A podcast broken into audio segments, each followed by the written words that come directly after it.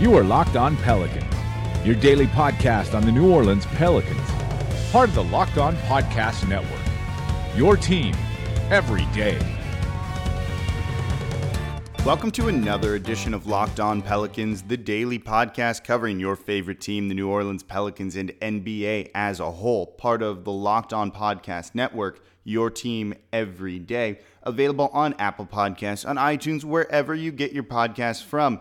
I'm your host, Pelicans Insider Credential member of the media and editor over at LockedOnPelicans.com, Jake Madison at NOLA Jake on Twitter. Here with you all on this Wednesday, a game day for the New Orleans Pelicans as they start a four game road trip against the San Antonio Spurs. I'll preview that game in the third segment here today. The first segment, we're going to do some digging into Anthony Davis, how he's gone about this kind of six game run where he's averaging over 40 points, how he's looked just in general since the Demarcus Cousins injury. I've got the stats that you need to know and all the numbers that you want to hear and see about it because oh boy, does this team look very very good and it's they're being led by Anthony Davis and we can kind of pinpoint why exactly and it is impressive. In the second segment, I want to talk about something else. There's a game going on tonight between the Milwaukee Bucks and the Washington Wizards. The Wizards who've been playing insanely well in recent uh, over the past 10 games without John Wall. Why is that? Let's take a look at that team a little bit because I think it's a little bit interesting. And there's some parallels you can draw here with the New Orleans Pelicans being without DeMarcus Cousins. So, a lot to cover in today's edition of Locked On Pelicans. So let's start with Anthony Davis, the leader of this Pelicans team, the guy who's really taken them to new heights with this six game winning streak in the wake of the Demarcus Cousins injury. On the season, Davis is averaging a little over 28 points per game. Then, if you look at the points per game since Demarcus Cousins went down, that jumps to 33 and a half. Obviously, there's going to be an increase there. That's no surprise whatsoever. The big surprise is over these past six games on this six game winning streak for the Pelicans, where Davis is averaging an absolutely insane 41 and a half points per game over six contests. Holy shit, basically, is the best way to describe that. So, what's going on? What's kind of changed? Obviously, it's more shots, different things like that. Uh, Davis, right now, over these past six, is averaging basically 28 shot attempts per game. I've got the numbers in front of me over the last 12 games. So since DeMarcus Cousins went down, it's tw- it's 25 shots per game. And then total on the season, he's averaging, which again is going to take into account those numbers. And oh, there we go. It's because I'm hitting the wrong uh, stat here. There we go base stat site is awesome. On the season, he's averaging just uh, 19.2, so it's jumped up to eight more shots or so per game. But that doesn't necessarily take you from 28.2 points to 41 point, uh, 41 and a half points per game. So what's going on here? And for that, we need to dig a little bit deeper. So obviously, AD's usage percentage has gone up from 29.1% um, of the team's possessions overall to 34.2 over these past six. It's 34.2 as well since Cousins was injured. So the usage rate has stayed the same.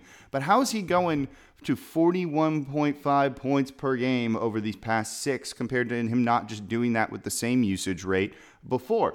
And there's a couple of things, and it really comes back to him saying he needs to play like Russell Westbrook. When you look at his unassisted field goals versus his assisted field goals, that's where there's a big difference. He's just straight up kind of taking over like he never has before, getting his shot and just driving to the rim or scoring in a way like that. So on this season, we've got we'll look at overall over the over the last 12 and then over the last six. His unassisted, I've got to find him here. Field goals made percent assisted was 69.1. So basically, he's being assisted on 69% of his shots overall on the season. So 31%, let's round up, uh, came unassisted. Over the past 12 games since Cousins been injured, so including the six game winning streak, the field goal assisted uh, number drops to 66.4. So we're looking at about a 3% drop. Field goal unassisted, 33.6. No surprise there. Then it really drops over the past six games. Only 60% of his field goals have been assisted compared to 40 that have not been. Um, so you're seeing him take the ball driving and just scoring, knowing he's this dominant and just doing his thing more than he ever has before. It's about a 10 9% difference there. That's a significant amount. He's looking to just get the ball and do his thing more. gets possession, he seals his man off down in the low post, and no one can really front him because you just throw the ball over if they do. So they if and if he gets good position, they're just behind him and it doesn't matter whatsoever when they defend him. The other thing is he's playing more efficient basketball. His percentage of points from mid-range have gone down compared to what they've been overall on the season. On the season, he's averaging 14.3 of his points come from two point shots that are mid range. That's down to 12.9% right now. So a more efficient shot selection. His points in the paint um, have kind of stayed about the same through both of, both of these stretches. So it's just him simply just doing it more, wanting it more, and going out and making it happen. You know, it really does seem like he's trying to be Russell Westbrook. Just get out of my way, let me do my thing. I'm going to make it happen. And it's exactly the type of mindset you want to see from Anthony Davis, the type of mindset that we haven't really ever seen from him. So a switch has gone on in his mind, and I don't know if it's Alvin Gentry reaching him and getting the most out of him Maybe it's the daily calls with DeMarcus Cousins and Cousins telling him what to do. But the mindset he's in right now is exactly what you want to see. He's getting to the line significantly more um, than he ever has been. That's a huge thing. That is almost double at times for what it is. Again, 26 attempts against the Suns the other night when he basically forced three guys to foul out just because he decided that that is what was going to happen that night. Anthony Davis is doing it all with a significantly higher usage percentage. And then the other thing is, when you look at it, he's more efficient because he's not turning the ball over. After the Cousins injury, when he was trying to do kind of everything and try and get other teammates involved, make passes, defer. His turnover percentage ballooned to almost 25%, up from 18.2 on the season. Right now, over these past six games, it's back at 18.8%. That is great. So he's cut his turnovers down while playing more efficient basketball. There's not much else you could really want or ask from this guy right now. And that's why the Pelicans are in the thick of the playoff race, why they're in the discussion uh, for maybe getting home court advantage in the first round, and why he's being hailed as an MVP candidate. Don't forget, it's Wednesday, which means John Karalis and I were taking over Locked On NBA, recapping the games from the night before. There was a big one between the Clippers and Nuggets. You saw the Wizards take on the Bucks. Find out what happened. Find out what's going on around the league. We do have some Anthony Davis discussion on there, as well as letting John kind of rant about the NCAA, the scandal that everything is going on, and all of that fun stuff. We had a great time recording that podcast. So make sure you tune in to the Locked On NBA podcast. So, on occasion, you guys know I like just to talk about the NBA in general on the podcast here, particularly when we have slow news days when it comes to the Pels. And I want to talk a little bit about the Washington Wizards, who just won last night over the Milwaukee Bucks 107 104. They are now, I think it's 9 and 2 over their last 11 games, all without John Wall, who's been out for a little while longer than that. But they look like a very good team. They're sitting at 35 and 25. And all of a sudden, they're kind of that dark horse in the Eastern Conference and people are wondering, are they a better team without John Wall? And this is an interesting thing because when you looked at lineups with Anthony Davis and DeMarcus Cousins, those lineups were good, but lineups with just AD and no Cousins had a better net rating. So this was kind of the thinking about the Pelicans around the league as a whole for a little while. But we all knew that team wasn't better without DeMarcus Cousins. They were better with DeMarcus Cousins on the court alongside AD. So I see a bit of a parallel here. And sometimes when you lose a high usage guy, you have to kind of adapt on the fly and play a little bit of a different style. And we've seen the Pelicans do it. You know, they wanted to kind of go with AD at center, it didn't quite work. So they're now pairing him in, you know, kind of more four out, five out sets with it's him and shooters, and you're just letting him go to work. We've seen more um, Jrue Holiday, Anthony Davis pick and roll to try and create offense that way, alongside AD and Rondo pick and rolls as well. And they've kind of had to adjust and change some things, but it has been working for them. And that's the same thing for the Washington Wizards so far this year. John Wall was a very high usage player who's not a good shooter, and that's not necessarily a recipe for good half court offense. And now without him, this team passes the rock more. They had 30 assists, I think, at least, or 31 on the night against the Milwaukee Bucks. That's a lot. Um, and they went out and they played just very unselfish ball during this time. So again, the question becomes: Are they a better team without John Wall? And the answer still is no. 30. Uh, let me see. It was 30 assists on the night. It just forces you to adapt and people to step up. And then when you welcome him back into the fold, yeah, you're going to kind of hit a bit of a rough point um, uh, as you integrate him in. The the Nuggets are going to experience a similar thing with Patty Mills, who's back, not Patty Mills, Paul Millsap, similar names, uh, PM, who who's back into the lineup soon for them, and they're going to struggle getting him back in. He's going to be out of sorts, but they're still going to be a better team for it. This Wizards team, though, just streaking, being led by Bradley Beal, who's putting up big points. They finally have Markieff Morris healthy again. Otto Porter Jr. has been a damn stud. Uh, Kelly Oubre Jr. has been scoring for them as well. The biggest surprise being Tomas Satoransky, their backup point guard, who's now their starting point guard, plays insanely well. He's averaging over 11 points and almost six assists in the 20 minutes or so a game that he plays. Exactly where you want to see this team kind of headed. Guys stepping up and contributing. We've seen the Pels kind of have similar things too, where Darius Miller stepped up at times. You now have to rely a little bit more on Jrue Holiday, even though he was a good player to start with, who stepped up. But I do see some parallels in how you need to kind of adjust and then how things change once you welcome that player back. You better believe when DeMarcus Cousins returns at some point next season, if it's not at the start of the year that they're going to have to integrate him back and it's going to be a little bit tough. But it forces these really good players you already have to step up even more. Bradley Beal has played out of his mind recently, and that's really led the team. Look at how Anthony Davis realizes there's some more pressure here. He's got to go out and get it done, and it's not as simple as just taking more shots. You have to be a smart player to kind of make this work. You, we talked about it in the first segment. He's not just taking more shots, it's where he's taking those shots. And you're seeing a similar thing happen to the Wizards here. And it's kind of a shame that they weren't always doing this and they kind of just relied a little bit too much on John Wall. And maybe it shouldn't have taken the injury for them to realize what they're capable of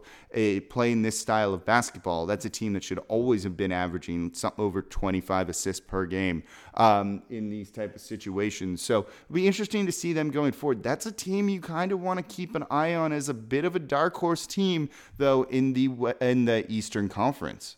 So before we get to a preview of the Spurs game, we're going to do a quick one here. Kind of just kind of short, efficient podcast, like how Anthony Davis has been playing with good results and good numbers and all of that. Don't forget, check out lockedonpelicans.com. Anthony Davis is now in the MVP conversation, but it takes more than just stats and just numbers to get you that victory. John Nathan Raby has it covered on exactly what it takes to be an MVP in the NBA in this landscape currently and how Anthony Davis fits in there. Does he fit the mold of the past MVP winners? Find out and check it over at over at lockedonpelicans.com. So tonight, the Pelicans take on the San Antonio Spurs on the road in San Antonio and what's going to be kind of, I think, a game that people are kind of looking at, one of those kind of measuring stick games. How do they match up against a team that's ahead of them in the standings? And can they get some work done here against San Antonio? Maybe make up some ground, target that third or fourth seed, because a win's going to put them not quite in the driver's seat, but is going to put them in very good position for the rest of this road trip, with them being winnable games against the Dallas Mavericks, the Clippers, and the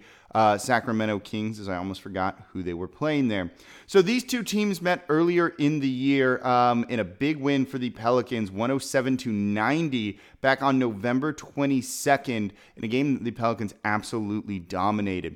I think you're going to see similar things to that one. You know, again, San Antonio is San Antonio. They do what San Antonio does with Gregg Popovich there, and just steady veterans, good, solid overall play. Though they're still going to be without Kawhi Leonard, and it sounds like Pau Gasol is not going to play tonight. I think he's listed as I record this as doubtful.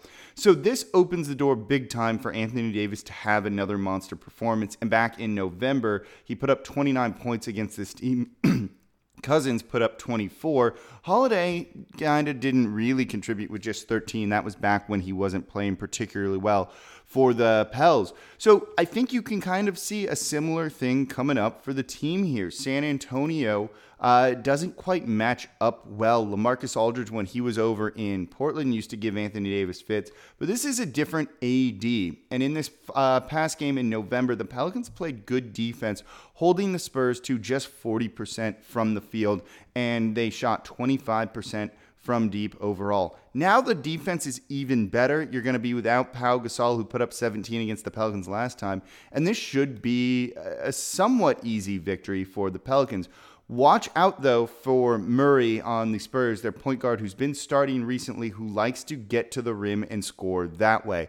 We saw Devin Booker and Elfrid Payton eat. Uh, Nikola Mirotic alive at times on switches, and you have to figure the Spurs are going to try and do the same thing if he can just kind of slow them down and not get torched like he did by Booker for 40 points or so, the the Pels could have an easy walk, you know, with everything in this game. Spurs are going to do what they do. They're going to get points from the Marcus Aldridge. They're going to get top to bottom contributions, but Rudy Gay is coming back from injury. Danny Green hasn't been shooting well at all this year. Patty Mills can score, but was held to one of seven last time these two teams played. Gasol is out. You're not really that worried about Kyle Anderson, are you?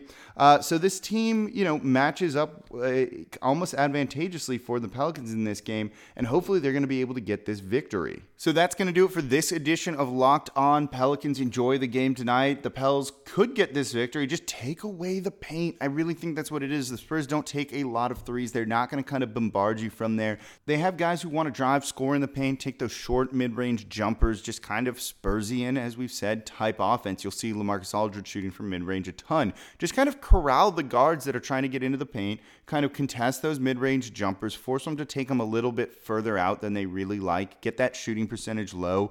The team has been rebounding well defensively so far. They should be able to end these possessions, and you can get out of San Antonio with a win. You get this win, I'm you'll get one more on this road trip. Two and two is a big thing for the Pels right now. I think that'd be considered uh, a moral victory, a large victory in this four-game road trip. You have three and one. That's even better. Lagniappe on top of everything there, so they can definitely get that done. So now we're really going to wrap up here. So thank you for listening to today's edition of Locked On Pelicans. Don't forget check out Locked On NBA, where John Karalis and I cover everything, recapping the night before, talking about the biggest stories in the NBA. The one of them being Anthony Davis. So we'll dive in some more there before we preview that upcoming night's action for the Wednesday game games. It's going to be a lot of fun. We had a great time recording. So, again, make sure you listen to Locked on NBA. As always, I'm your host here, Jake Madison at NOLA Jake on Twitter. I'll be back with you all tomorrow to recap the Spurs game.